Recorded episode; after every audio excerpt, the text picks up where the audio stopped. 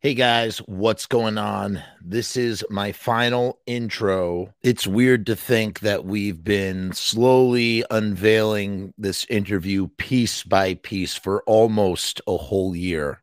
Not exactly a year, but almost a whole year. I really stretched it out as thin as I could make it, but it's nice to have something to look forward to.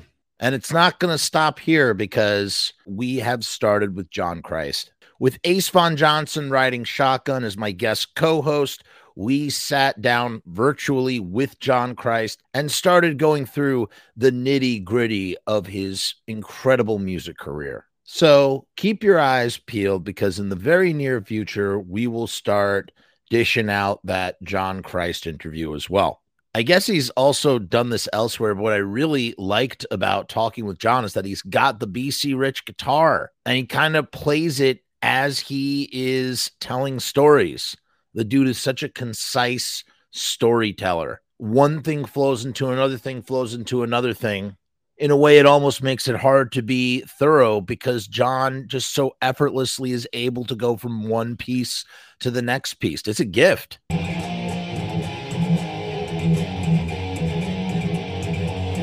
Also, don't forget, we still have the Franché Coma episode coming up. We're doing a live episode. We're pulling out all the stops with Franché Coma. We are determined to give you a spectacular show. We'll also make sure to leave a little time at the end so we can maybe do a little Q and A, which is what we intended the last time. And lastly, just to tell you a little bit about the Patreon. Yes, would this not be an introduction without make mention of the Patreon or YouTube memberships? As I told you, I am embarking on some new projects in the near future, narrative and otherwise. Far on the outskirts of the big bad city where Eraserhead probably took place, in the black and white foggy haze of White Plains, Robert, a painter, struggles with the sudden demise and grisly resurrection of his best friend, a rabbit named Shadow. Now all Robert wants to do is take the girl next door, Sydney, to the jovial Halloween ball and have a good time. But it's hard to have fun when your best friend aspires to be a rock and roll singer and won't stop eating the people you know. And there's so much more to it than that. That is just skimming the surface, and the Patreon and YouTube memberships help to make everything happen. What I really like about Patreon as well as YouTube memberships is the fact that, you know, in exchange for the support, there is wonderful, interesting content that you come to this channel for, but you can't see unless you become a Patreon or YouTube member. So you join the club, you get exclusives, you get early access, secret shows, all sorts of goodies. Recently, we just had another episode of the Lodi Files go up, and that was the uncut, complete interview with Basil Gogos, the famous artist from Famous Monsters of Filmland, all on the Patreon, so make sure you check it out. All right, enough of my spiel. With that, thank you for sticking around and getting through all eight parts of this series with Eerie Von, and a big special thank you to Eerie Von for being so generous with his time and sitting down and talking out this nitty-gritty. I personally wonder if this has any good rewatch value. Like, now that all eight episodes are out, can you go back to the beginning and just watch it all the way through or listen to it all the way through?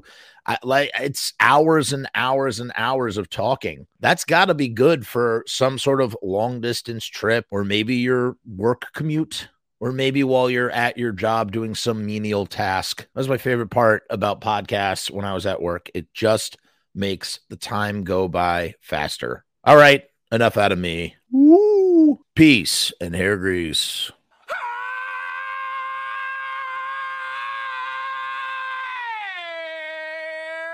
Hey guys, what's going on? It's Jeff. So I've decided to make a Patreon. What is Patreon?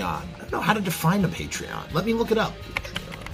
Patreon is a membership platform that makes it very easy for creators to get paid for the things that they're already creating. I want to do it full-time. I want this to be my full-time job. In my efforts to make that happen, I've set up this platform. Is it going to work? Is it going to be successful? I don't know, but I would rather try and crash and burn than not try at all. The goal is to create enough passive revenue so that I can continue to do this full-time, uninterrupted. Why? Because I love to do this. I love creating content. I love making videos. I love shooting films. I love doing podcasts. In case you couldn't tell, I love to talk and I never shut the fuck up. So right now, I've kept the Patreon incredibly simple. There's two tiers, and that may change in the future. The Murdergram is a simple way to extend support for all of the hours and hours of free content on the channel for nothing more than a dollar. thirty-eight cents goes to Patreon. What's a buck thirty-eight, eh? It's less than a cup of coffee. But it's a great way that you can show support for very little effort. When you divide that one dollar and thirty-eight cents by the hours and hours and hours of time spent listening to this endless drivel of content, the dollar cost average works out. Next up is the YouTube casualty for six dollars and sixty-six cents. The YouTube casualty is loaded to the gills. Enjoy the archive ad-free, as well as ad-free early access to special docu-style podcast videos, music reaction commentaries, and the like, a month before they drop on YouTube, loaded with ads, I might add. You're also going to get exclusive content and behind-the-scenes content that is not available on YouTube or anywhere else. So you get to peek behind the veil. And believe me, there's a couple of choice pieces. Most of all, more than anything, whether you join the Patreon or not, I just want to thank each and every one of you that comes to the channel, that watches all the shows, that leaves comments, that participates, that subscribes. That's really the most important thing. This is just trying to find a way to earn a living as an artist. And with that, thank you for my TED Talk. Join the Patreon because we need you! sixty-six cents. But what, what, here's another interesting thing. Why would, and, and I, I, oh, I was talking about this with, uh, with Tank. What the collector, Jonathan Grimm. Let me ask you this. Why would Glenn have a twelve inch master made for a seven inch record of, of Night of the Living Dead, in your opinion? Well, no, I don't know. I don't think he would. I don't think he would, at, because he'd have to pay for twelve inch plate. He'd have to pay for that mastering. There's no reason to, to have that made. If you're going to press a twelve inch, you get a twelve inch plate made. That's how you master, you know, masters onto a metal plate, you know, so there's no reason for that. He could have been considering making it a twelve inch, but it doesn't make any sense because he didn't, he even doing the, the Die, Die, My Darling, they were really, the costs were just the same as you were making an album. So it really didn't make any sense, especially back that time when money was way tighter. So I don't even know. So has he seen this acetate? It's not an uh, it's not an acetate. I think it's a pl- I don't know, maybe it is an acetate. But what's interesting is yeah, no, it isn't well, acetate. It's a plate. It's, no, it would yeah, be yeah, yeah. a plate. What's interesting is acetate is uh, is is the vinyl. If it's a right. plate, it's just the metal. Right. No, maybe it was just the plate and it was in George Germain's possession, as I recall. And he was with Jerry and they were, they were doing something for George Germain and he opened up a thing and that's where they found all these plates, these Misfits records plates. And, uh, and I guess this was before, this was before he turned stuff over to, oh no, maybe it was after he turned stuff over. It'd have to be after he turned stuff over to Caroline. But, um, the idea that if it was on a twelve inch plate, that it maybe was initially intended as a twelve inch record. And then for whatever reason, maybe budget costs that it got sized down to a seven inch, but I don't know anything about this stuff. Can you make a seven inch record from a twelve inch plate? Does it even work that way? Or is there a way to do that? Or no, is that just crazy? No, what they, what they do is um, the pressing, the actual pressing things, they put that little, they put the label on the little blob black and then it squirts out mm-hmm. as much as the, and the little plates catch it. And then there's a little lay thing that goes around and trims off the excess. So if you're doing a twelve inch, it's pressed onto as far as the plate goes. That's when it stops and then it gets cut off on the end. So if you were trying to do a twelve inch and make a seven inch, it would it, never happen. You know, that would never happen. Would yeah. work. That'd be yeah. weird. No, it couldn't be done. No, it couldn't be done. That's crazy. That's crazy. And that's how they used to see. They used to send send you home or ship to you the seven inch. I think they gave it to you on the way home after the mastering. I can't forget. It was the mothers, and then there was the mastering. But they one was one way, one was another way, or one was one side, one was the other side, and they would put them in a little um, cardboard envelope. It was like weird. They put a big sticker around it that said, "Do not drop, do not scratch," or something. You know, so that would have been in a big cardboard sort of thingy, you know, even for the seven inches. I have the Rosemary's Babies one somewhere. I don't know where they are, but that's what they, we all use the same people. So most likely would have right. been Master Disc. Um, I thought we, I thought Glenn used Howie from Master Disc, who was a big, big deal back then. And I think he told me to ask Howie, and I think Howie by then was mastering, like, I don't know, the Eagles or somebody, Dan Fogelberg, you know. Um, here, okay, we're gonna do two more things, and then I'm gonna wrap this up because it's four a.m. and I have to wake up as well. Okay. Here's what we're gonna do. First thing I want to ask you about, which is what I should have asked you about at the very beginning of our conversation.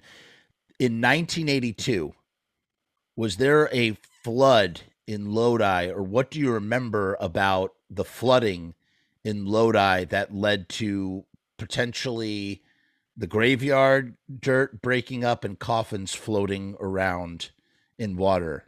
What what do you know about that? Did that happen? Is that real? What's the deal with that? Oh, well, there's a flood like every other year in Lodi. So I don't remember one particularly. That, that was our graduation year. So I don't know if it would have been in eighty-two. But the, yeah, the flood would go up to um, like you would see the tops of houses. You know, it was just the way it was right on a river. Um, the river would overflow in no time, and there was nowhere for the water to go, and it poured off the highway. There was a, Route forty-six. It was horrible.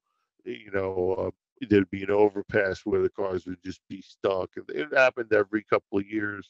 Um, I I remember it well as, as a kid. You know, like, look, you, you could swim down to John's house, you know. Um, um What about the coffins? I, the the thing, the coffins, that was, there was a casket company that was called Bridge Casket. And, um, we, yeah, once it got flooded, and yeah, some of them were floating around, but it was no big, it wasn't, they weren't coming up from the graveyards or nothing. It was just, yeah, it got, you know, that was, that was like one of those local things, you know, like, yeah, it flooded so much all the caskets floated away from Bridge Casket Company. Could have been could have been one of those jokes around the pizza, you know, right in the pool. Yeah, right. No, it wasn't wasn't that romantic. No. And okay, here's how we're gonna wrap this up in a super cliche way that's gonna make Eerie groan, but this is what we're gonna do. First, I want to thank you Eerie. A, you want you you want you want me to say, hey, you're listening to the no such and such. Dick, nope. Dickhead podcast. Nope. Nope. Nope. I, that's not my M O. Okay. That's not my M O. Okay. I will not ask you to do that. Um, oh, I don't care. It's not, all right. That's I wouldn't. Fine. No, I, I wouldn't do it. I wouldn't do it. I want to know. I want you to pick uh, five Misfit songs, five favorite Misfit songs, five favorite Samhain songs, five favorite Danzig songs. And I guess I also, oh, fuck, you know, we didn't talk about, we didn't talk about what you think about all the other Danzig. Do you listen to any of the Danzig albums after you? Have you listened to any of that shit? Or are you just kind of like out of sight, out of mind? Uh, no, I, no, I, of course I want him to put out good records. You know, I'm still, I still um, fan still, you know, I mean, I was a fan back then and I was his friend. So I, yeah, when the records come out, I remember when my first ex-wife used to say, Glenn's got a new record out. And I'd be like, okay, let's hear it. So she would, she'd play it. I say, okay, stop, go to the next. You know, so I listened to any, if it, if it didn't get interesting, I didn't, I didn't go on. I would go, next record come out, I do the same thing. I would be like, if some riff or some sound was good, but as soon as he started going, I was like, that's enough. You know, or I hear some stuff, I was just like, no, it's just, so I wasn't really interested. But I do enjoy reading that the fans are, you know, are happy. They're, they, they do, they do you know, think it's kind of funny. You know, they, they, they, they laugh at Glenn a little bit. They, they're very respectful, which I think is very nice, you know, but they do poke fun of him now and again, but they're like, hey, but I still love him and he put on a great show. Like, they might give him some shit, but, you know, um, I really liked it, the fact that they said, hey, so- hasn't sounded this good in ten years, things like that. That makes me happy. You know, I, I want everybody to have a good time. The song's great. Um, I want him to, to look good. I don't want him to, you know, I want him to sound good mostly. But, you know, I want him to want it gracefully. You know, I mean, I don't know how much longer he's going to do this, you know. Um, you brought up a very interesting point that is on my list, and we forgot to cover this. And real quick, Danzig and the internet. This is a fascinating phenomenon that's occurred in the last twenty years, I would say, really like fifteen years, where like Danzig has sort of become like, there's like, there is like this cult around Danzig where like, it's almost like the internet takes special focus on Danzig because Danzig takes himself very seriously, or at least on a public level, he takes himself very seriously. And as a result, you get all this like internet shit. What, do, like, what do you think about all that? Or what was your reaction when you start? And I'm, I'm sure you've seen some of this stuff. Like, I mean, what, like what goes through your head when you see all of that stuff?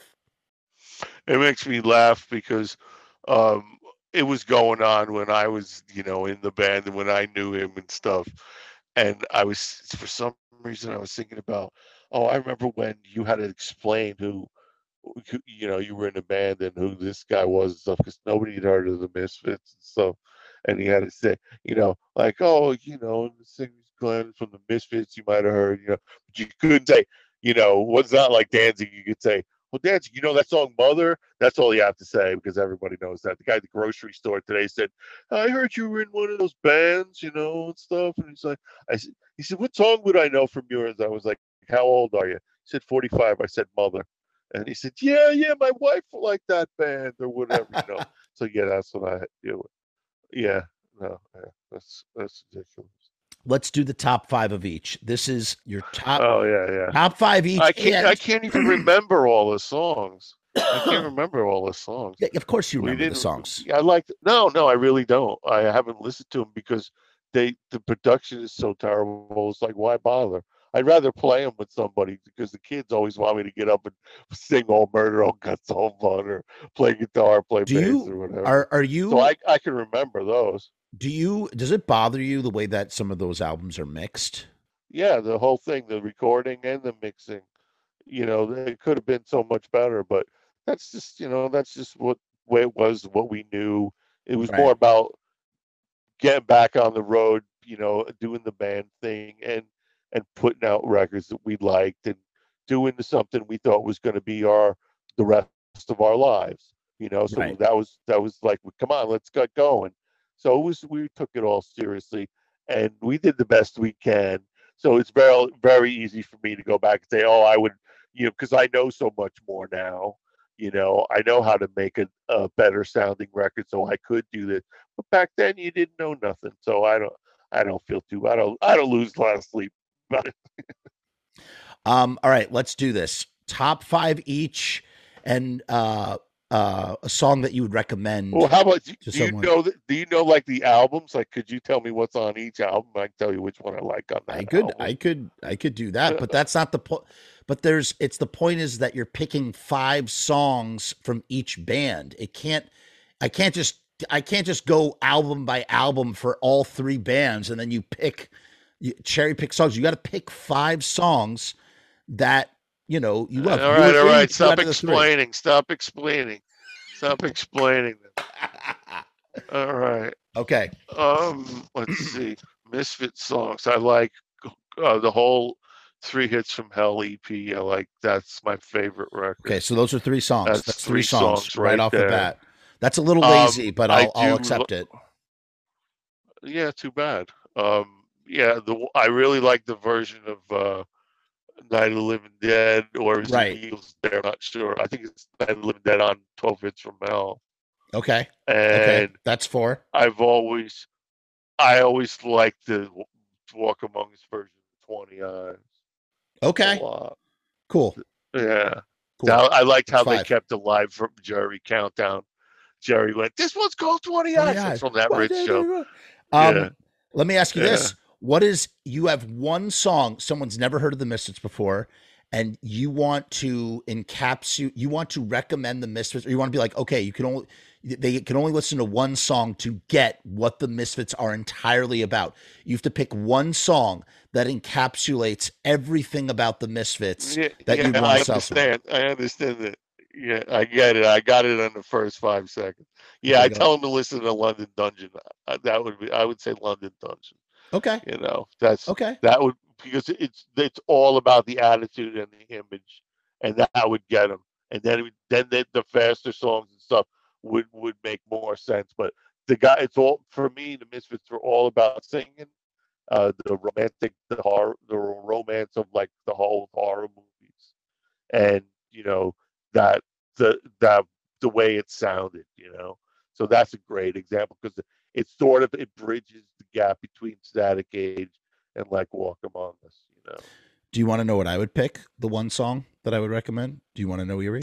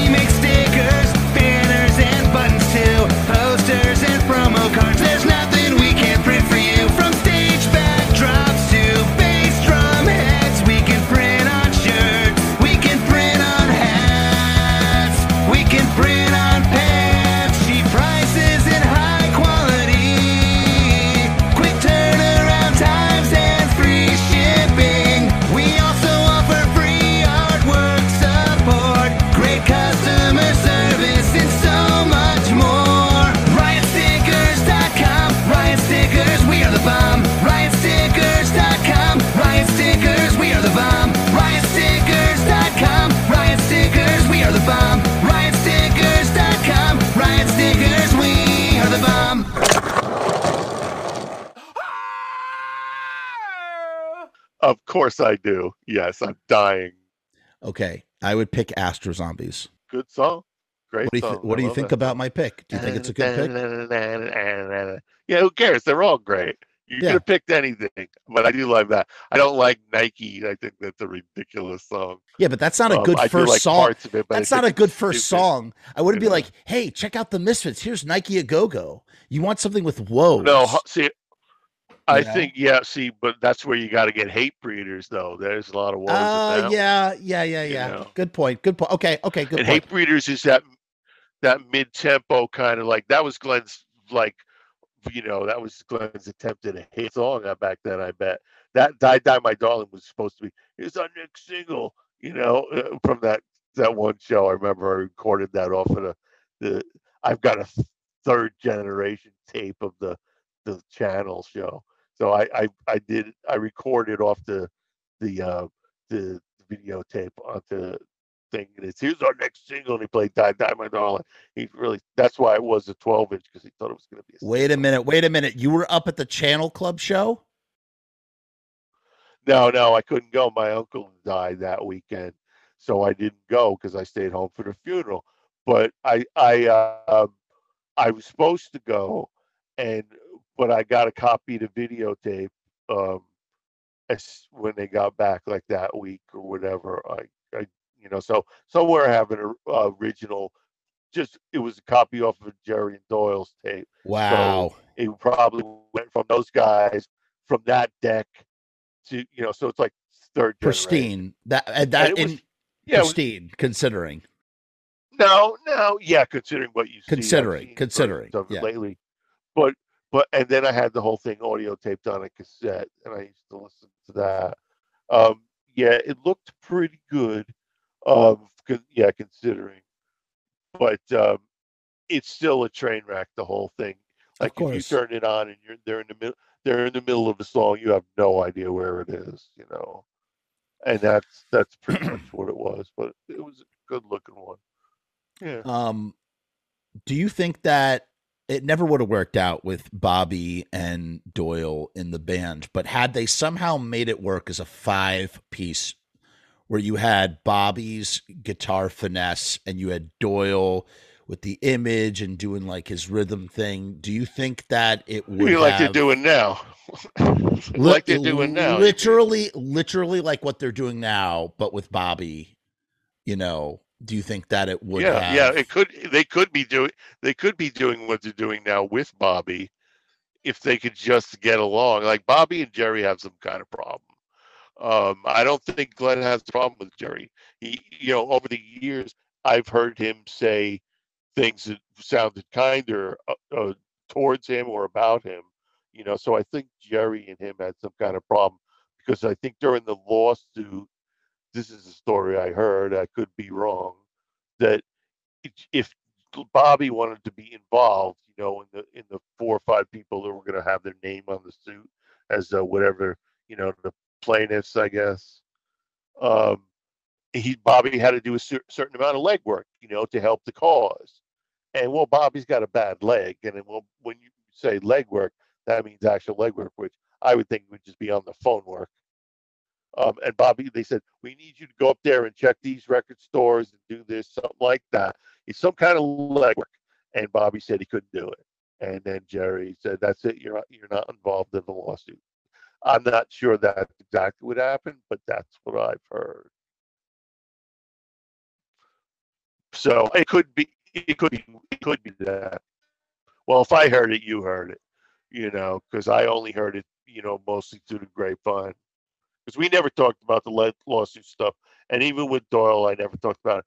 I probably talked about it more with Tom, and he didn't really know anything. But, you know, there was all there was always talk about, like, numbers and things, and, you know, what they had to do. I But I did read that uh, that the thing about when they settled the the, uh, the the recent thing, the last ten years ago, whatever it was, that they were going to do ten shows and And that was it. And I, all along, when I heard about the reunion, I said, oh, yeah, they'll do those ten shows and they'll see that it's worth a damn. And they'll do more shows. They might go to Europe. You know, they'll be like, you know, they'll make it easy, though. They'll fly to all the gigs. They won't have to do anything. They they probably won't. They'll, they'll, they'll rehearse if it's really important.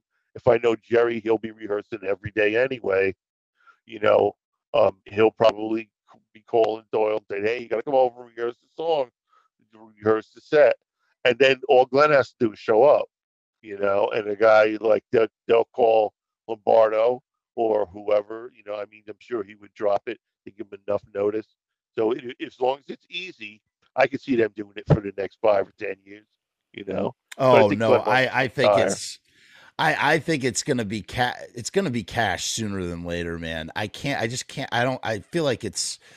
Um, I don't know. I don't know how much longer it could possibly go on. I will say this. I remember right after the Denver Riot Fest show, that was the first show they did. And I remember be- feeling such a sense of urgency to go to the Chicago one, because in my mind, I was like, I don't like, they might've like gotten into a big fist fight after the show. Like they might not even do the second show. Maybe there won't be another show. Like, this is literally the only chance to see this happen. Like, you got, like, who knows how long this is going to sustain for. And much like, you know, democracies and countries, two countries with McDonald's, generally speaking, are never going to attack each other because money. So, you know, it's that, it's that kind of thing. Well, this, you know, these days it would definitely be, you know, whoever was thinking about, oh, we can't do this because we'll get sued or we'll lose this money or whatever. Something could, could be easily done. Like Glenn would just say, fuck it, I'm not doing it. He wouldn't do it, you know, because he doesn't care if he gets sued.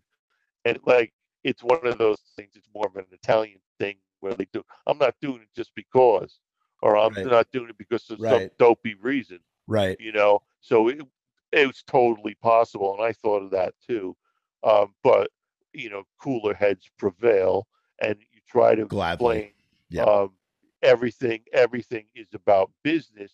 Even if somebody has to sue you, it's still about business. It's not personal, but I knew you would want to talk to me about it anyway, but no hard feelings. And if you were a mature businessman, you would say, yeah, I understand it's about business, you know, whatever, but nobody likes to get sued, and nobody likes to, you know, give up money that they're, that they owe, but they don't want to give it up anyway. but it's more of an Italian thing. They're like, yeah, try to separate the money, the business from the pleasure. Doesn't always happen, especially with the Italian, you know. So I could have seen it happen. Both of those hotheads going crazy over over the artwork on something, or you put your name was a quarter inch bigger than mine. Right, right, exactly that, exactly that. All right, Samhain, five songs, Samhain, and one song that you would introduce to someone. So someone who's never heard Samhain, you want to show them what Samhain is about. So five and one, go ahead. I like um, November's Fire. It's got that nice jangly guitar thing, and it, it is a it was a little classy, I thought, and I loved Glenn's delivery on that. It was like sort of that monotone thing, yep, you know. And I remember that having a lot of nice little bits about it. Um, uh, what was uh, I like? Um, I can't remember. Uh, I like Let the Day Begin. Um, I like. Uh, All Murder, All Guts, All My All Fun's gotta be my favorite. Um, He Who Cannot Be Named is always a big oh, please. Love that, love that song. And um, I don't know, one of those other ones. Something, oh come uh, something on, off, something off of um, uh, all the see all the songs on Unholy Passion are all psycho. You know, they're all like. Hungry and, and I Am Misery and all those. Those are all nutso songs. You can't. They can't be a favorite. You know. Um, you gotta just pick gotta one. One other one. Just gotta, gotta be pick. one. Another one off of Initium that I'm forgetting about. You know. I don't really like Black Dream. That always was annoying.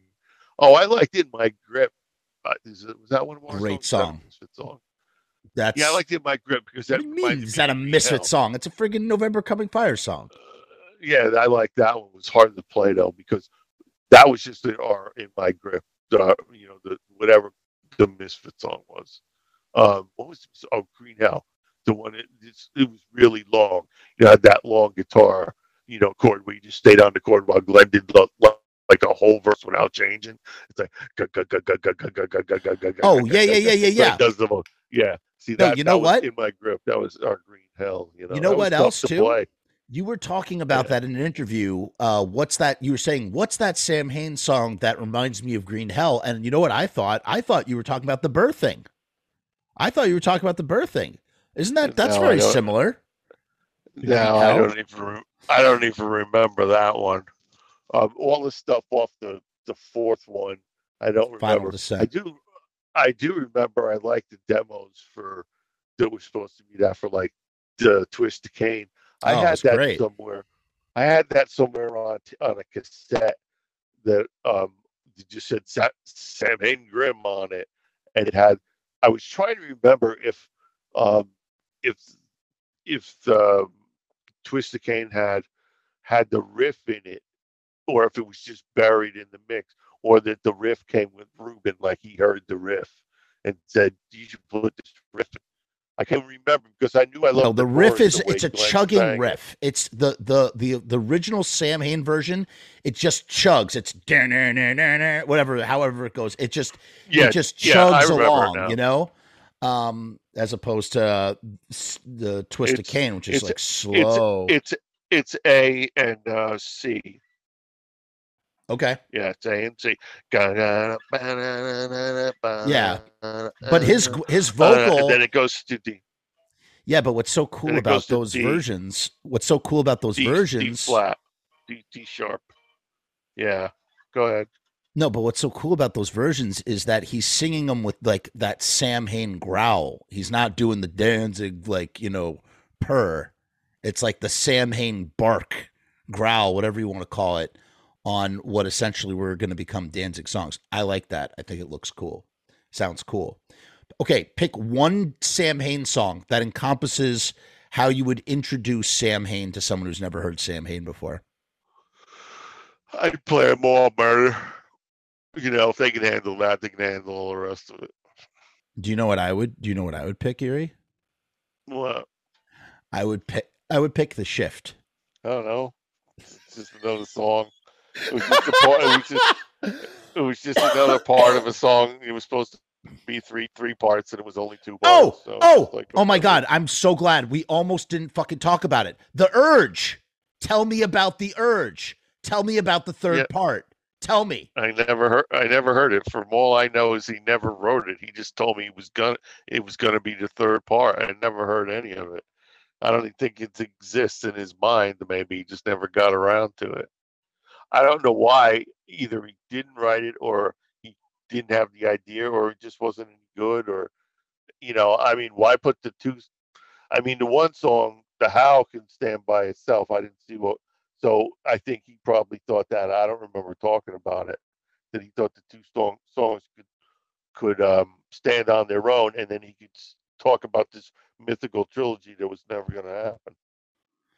Wow, I'm so glad we almost forgot to talk about that, and I would have kicked myself by after this recording would have ended. That would have made me so mad. Okay, five songs from Danzig. One song as a recommendation. I like Long Way Back from Hell a lot. Love it. Love it. Um, I like that whole record for the most part. Um, let's see what else is on that. Um, I like Pain in the World a lot. Okay. Um, That's two. It's just real dramatic.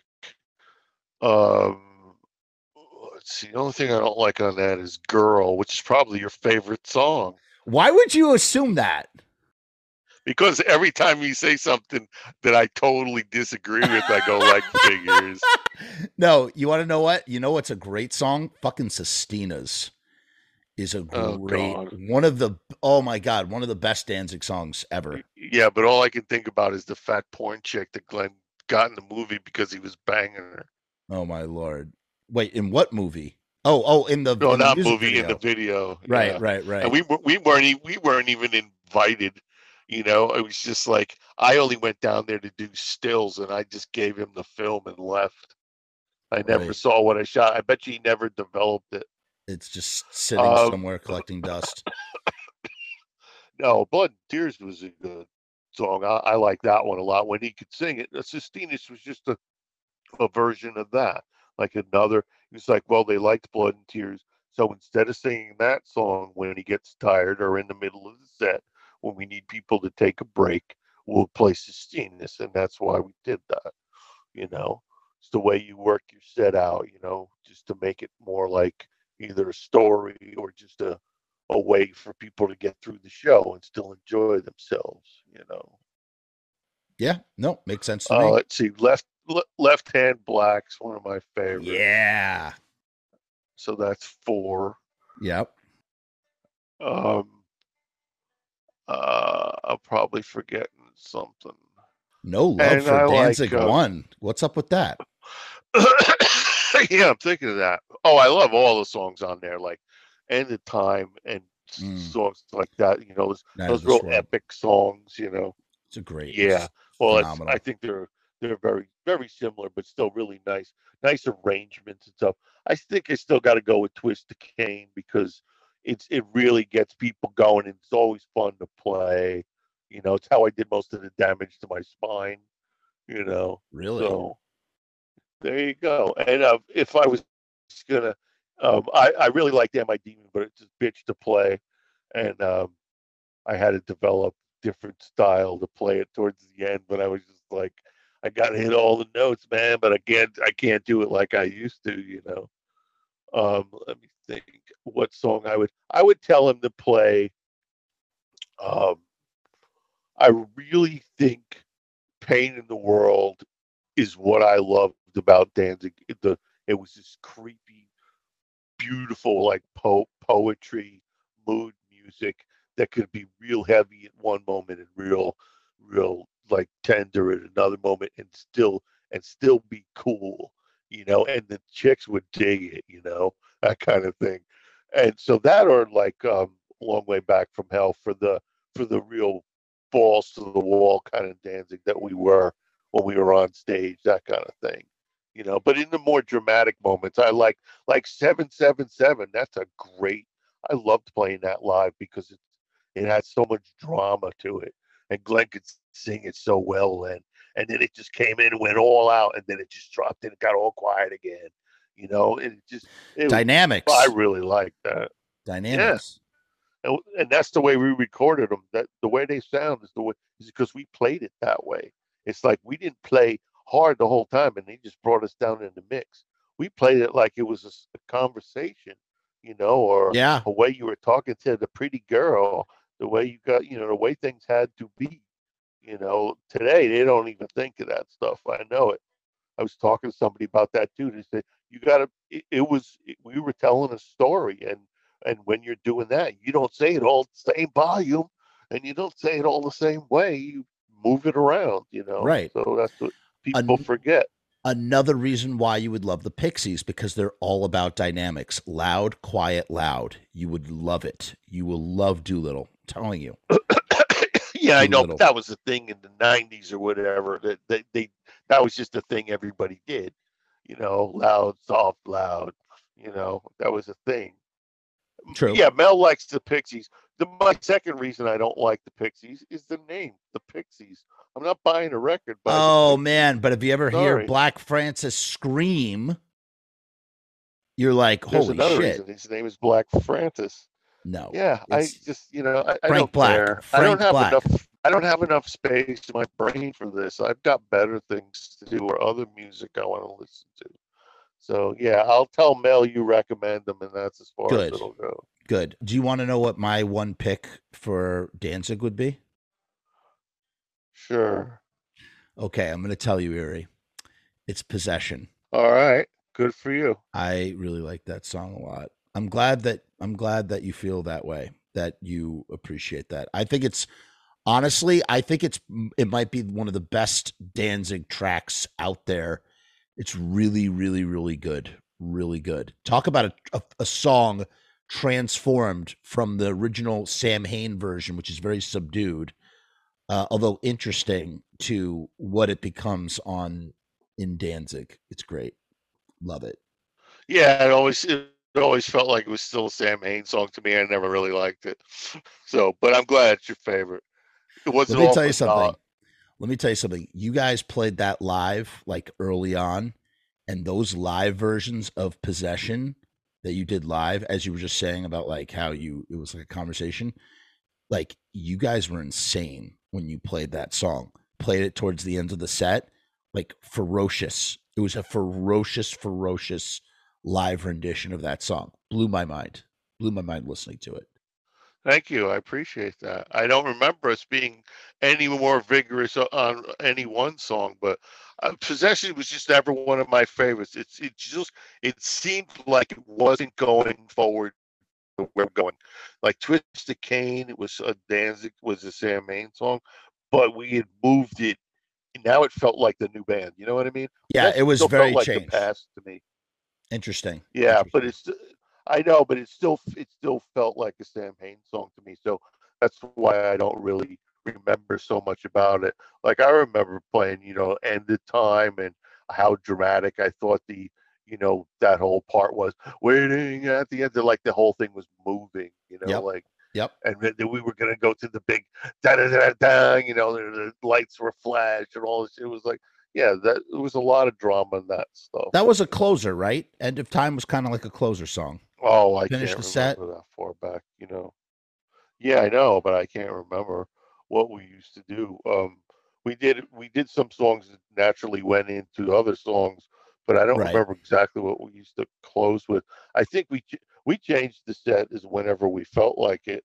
It wasn't like one set thing because we didn't have program lights or anything like that, or no triggers, or so we could we had options for middle of the set, close, you know, the uh, closing, and whatever seemed to work the best, and then whatever encores.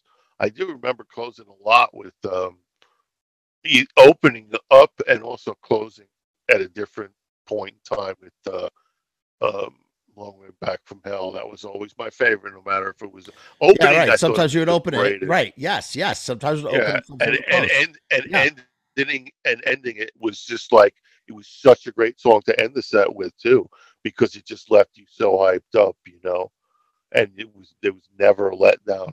And it's a great song. It's one of my all time favorites because I love the movie Angel Heart, and I always thought it was it was written about Angel Heart. You know, there's a lot makes of, a lot of sense. You, there's a lot you know. of Angel Heart. You know what I think your best opener was? Like the best had to have been Godless. Was just what a killer way to open a show with uh, just going in with uh, Chuck Biscuits going crazy.